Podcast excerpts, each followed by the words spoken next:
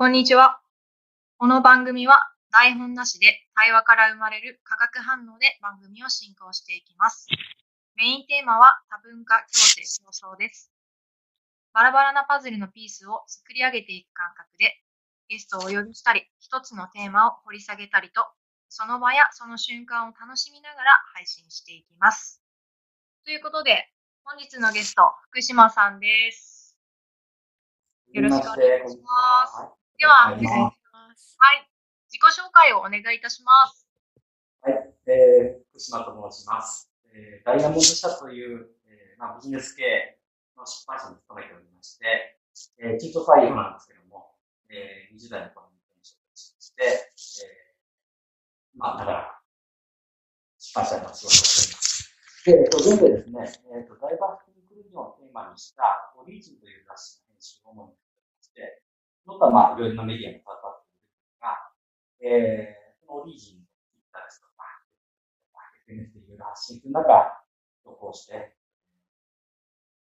私がこの番組に出演する機会いただいたという限りでございます。まあ、あの、いろいろ話していくうちに、役歴ですとか、オリジンがどういう雑誌なのかとか、お分かりになっていただけると思いますので、自己紹介をこの辺りでして。よろしくお願いします。ありがとうございます。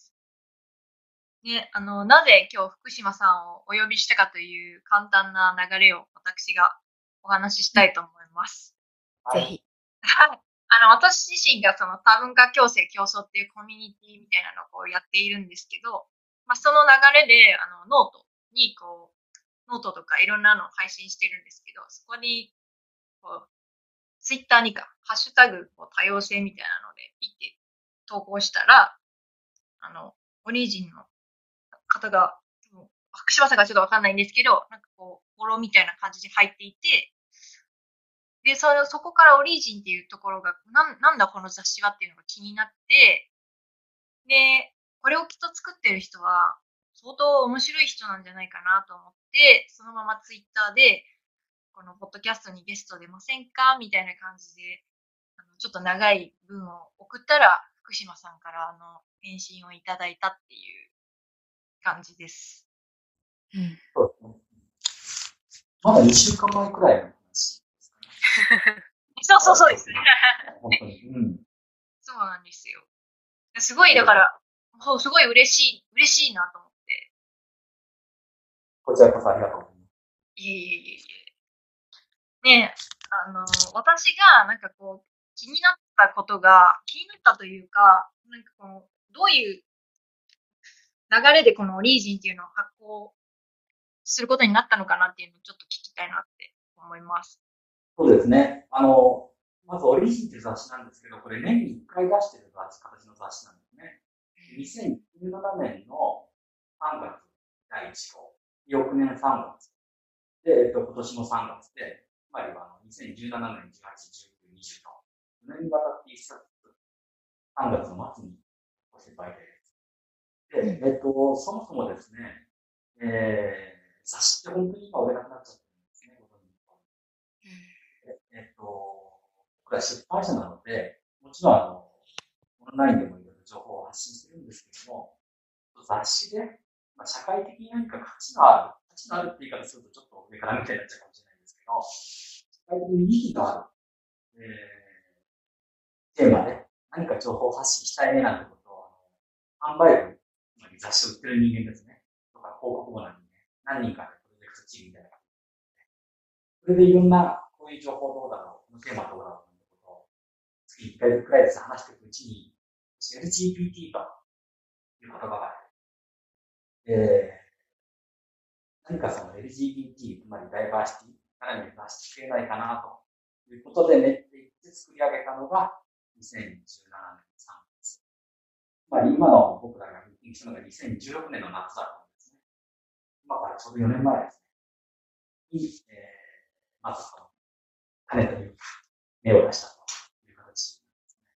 でね。で、あの、LGBT を最初は中心にしたんですけども、中心にですね、確認してたんですけど、ダイバーシティなので、当然あの、障害者の、外国人、それからシニア、かなり幅広いテーマを扱っているという。一応、あの、毎回としては日本で唯一のダイバーシティをテーマにしたプリントメディアを出したという形で展開してあの、ウェブメディアも実は遅まきながら今年の2月からオープンしまして、ここでの情報を発信してなので、えっと、今、片野さんの質問に関連に答えるのであれば、えー、まあ、社会的に何か好きのあるテーマを探してて、このテーマに多様性、ダイバーシティ、異物化ということでございます。右野さんは何か感じたこと何かありますか？そうですね。なんか本当、冒頭でおっしゃってましたけど、私がダイヤモンドって聞いたらもう本当に、なんだろうな。すごい、ビジネス書のタイトルが思い浮かぶところを、すいません、申し訳ないことに存じ上げなかったので、この雑誌を。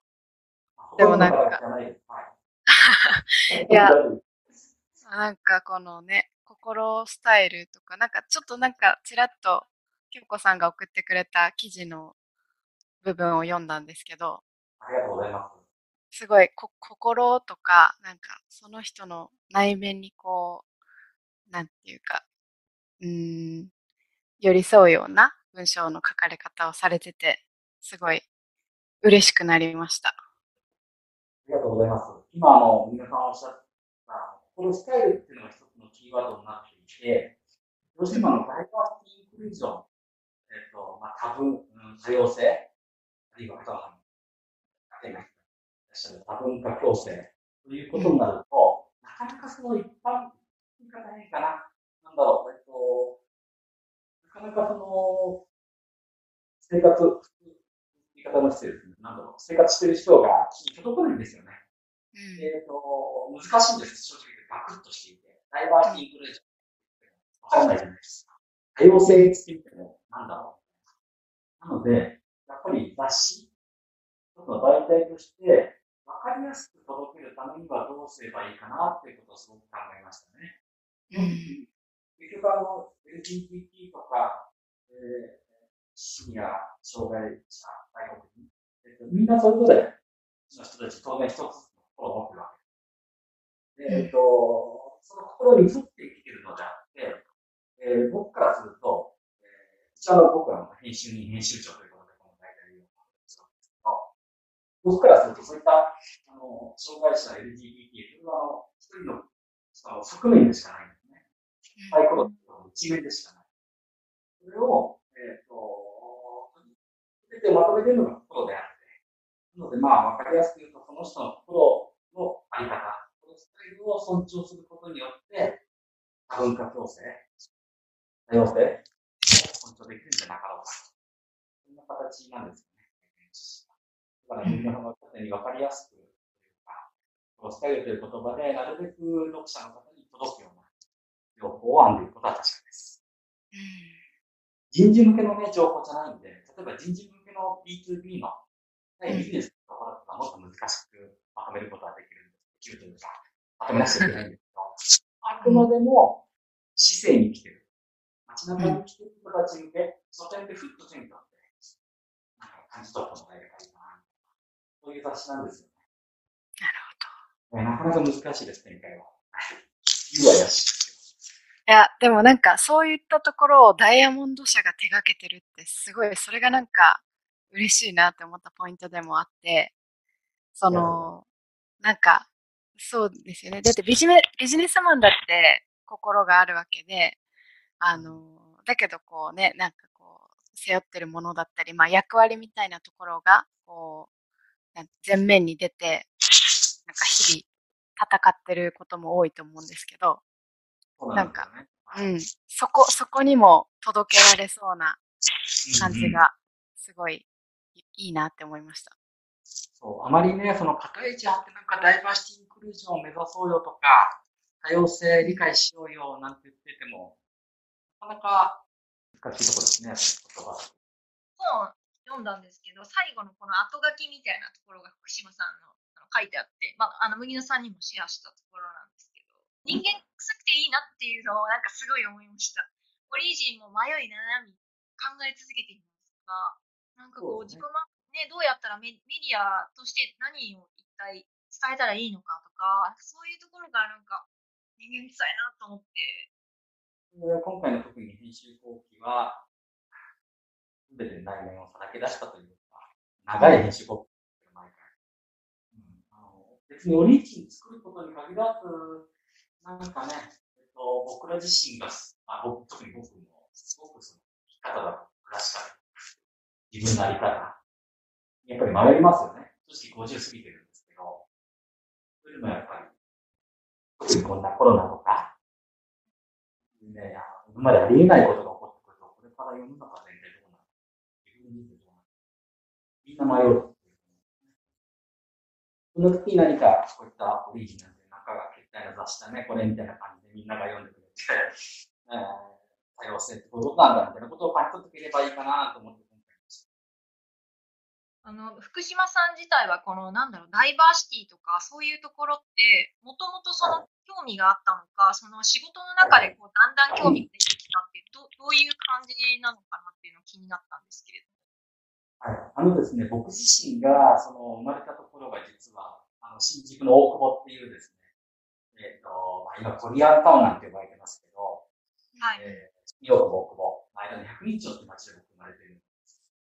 で実際今コリアンタウンみたいな多国籍の街みたいなこと言われてますけど、とてもあの、大久保っていう街が新宿の一つ先の駅でございまして、まあ、下町町長のあるみたいな感じで、えー、とはいえども、やっぱり僕が小さい頃からかなり、いろんな人が住んでるんですね。外国人。歌舞伎町がもう歩いて5分くらいになりますから、いろんな人を小さい頃から見てきていて、多様な人たちと触れ合いつつ、してきたっていう、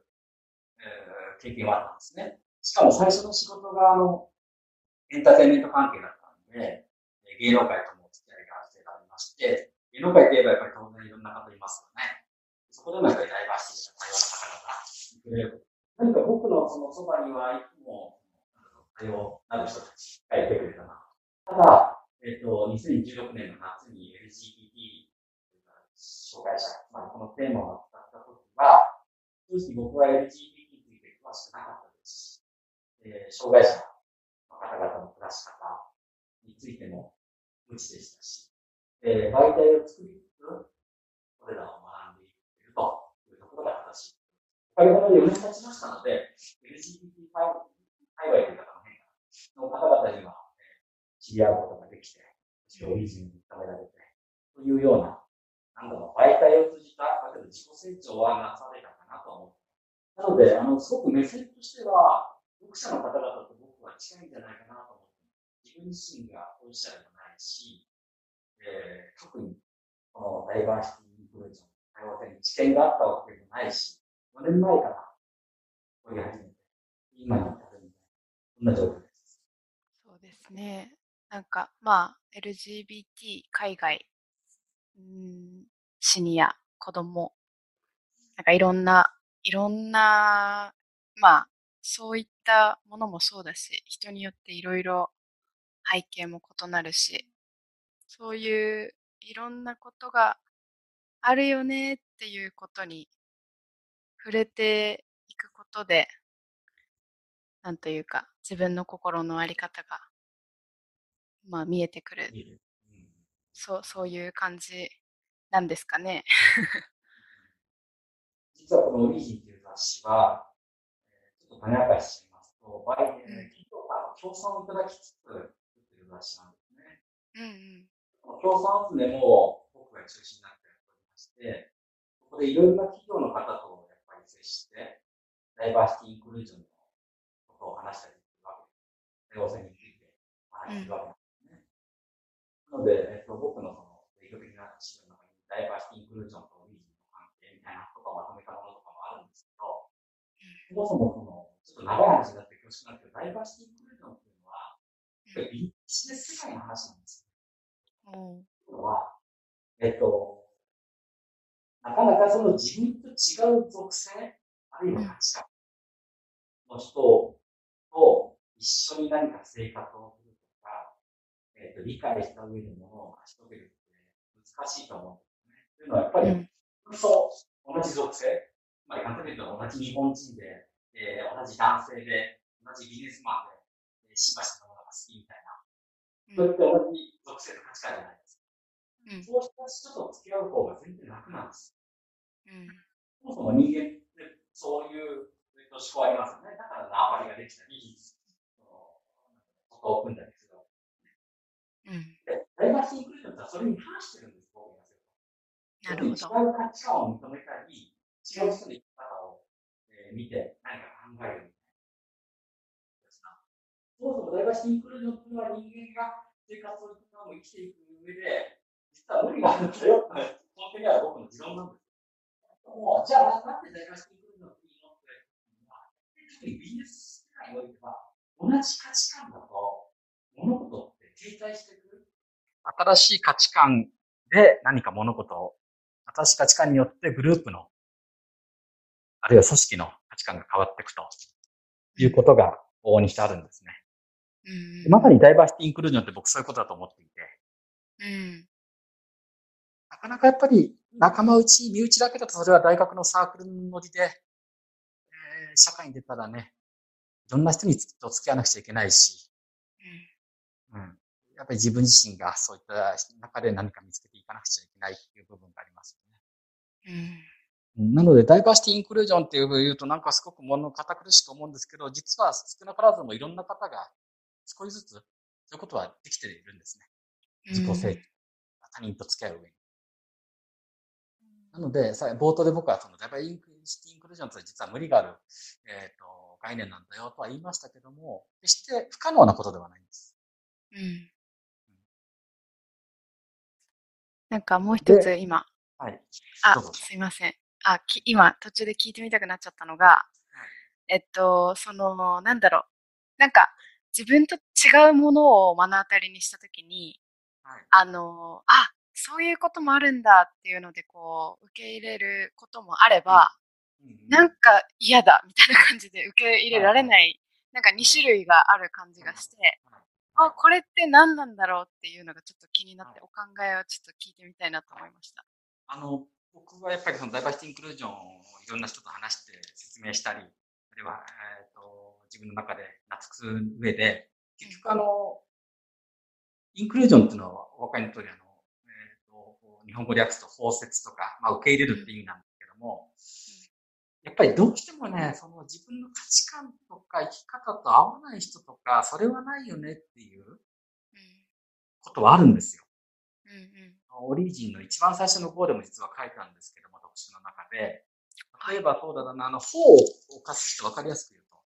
あの、絶対いるじゃないですか。まあ、法を犯すまでもなくても万引きしちゃうとかね、軽犯罪もそうですけど、どうしてもその、いわゆる世の中のルールから逸脱した人、うんその人の行動を、じゃあダイバーシティインクルージョンで、その人の行動なんて価値観をあなたは認められるんですかっていう話になるわけですよね。うんその時に、えっと、最近ね、よくね、ツイッターでね、多様性である、多様性ということを認めないことも多様性じゃないかみたいな。はいはいそれ一理あると思っていて、えっと、僕自身は、えーそういった違った価値観とか、自分が理解できないもの、許せないものは受け入れる必要がないと思います。うんただ、知ることが重要なんです。そして、そのし、えっと、その人のがそういう行動をする背景、バックボーン、うんそれはなんだ、なんでかなっていうことを僕は考えるようにはしてます。えっと、うんやっぱりね、どうしても受け入れられないものあります。人間って好き嫌い絶対ありますし、その価値観は違うだろう、もうその人口聞きたくないなとかね。やっぱりうん SNS で何かその批判されるとブロックしたいなとかね。絶対当たり前なんです、それ。うんうん、そんなね、みんながね、あの、どんな価値観も認めます。私は全人類どんな人でも好きですなんてことは絶対ありえないですよね。うんその、まずその前提で、まあ、ダイバーシティインクルージョンっていうのは受け入れる、確かにインクルージョンは受け入れるっていう日本語にはなるけれども、まあ、知るくらいでいいんじゃないのと。とりあえず知りましょうよと。LGBT の例えばトランスジェンダーの方がどういう考えで、あるいはどういうふうな、えっ、と、性自認で、えー生きているかとか。あるいは障害者の方が車椅子でどういう目線で、えー街中を、ね、行き来しているかとか。そういうことを知るだけでも、想像するだけでもダイバーシティインクルージョンなんじゃないかなって僕は思ってますね。うん入れなくてもいい。えー理解ができなくても。理解しないじゃなくて理解ができなくてもいい感じかな。うんなので、麦野さんがおっしゃった、そのやっぱり、えー受け入れられない気持ち、まあわかりやすく言うと排除したい気持ちが当たり前です。うんだからオリジンはそういう、それは、あの、まあオリジンイコール僕みたいな感じになって恐縮ですけど、オリジンとい うのは、あの、否定しないです。排除する行為とか、何か受け入れられないっていうことまで否定するつもりはないですね。うんうんすべて受け入れなさいってことは絶対無理です。ただ、えっと、理解して、あ理解しないと、まずは知りましょう。という立ち位置、スタンス。ありがとうございます。いや、じゃあちょっともうこの流れで、もうお時間も迫ってきたので、えっと、毎回ゲストにですね、最後にはいこの質問をして、あの、終わっているんですけれども、はい。福島さんにも最後の質問をしたいと思います。はい。はい。えっ、と、あなたは今ここからどんな世界を生きたいですか？これが最後の質問です。うん生きるは、あの、い生きる。こうですね。はい。はい。そうです。はい。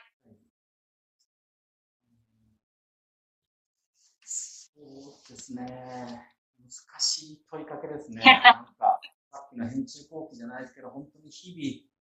々、迷い、考え、そしてこういう仕事なので、いろいろ発信しつつ、いるわけですけど、それからどうですかね、あの、本当に LGBT 障害者に限らず市民は、えー世の中には様々な人たちがそれぞれの、それぞれの生き方をしてますよね。えー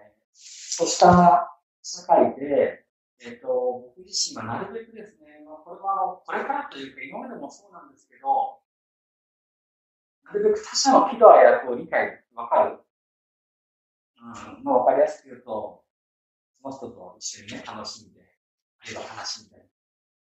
共感して、生きていくようなスタンスでいたいなと思ってますね。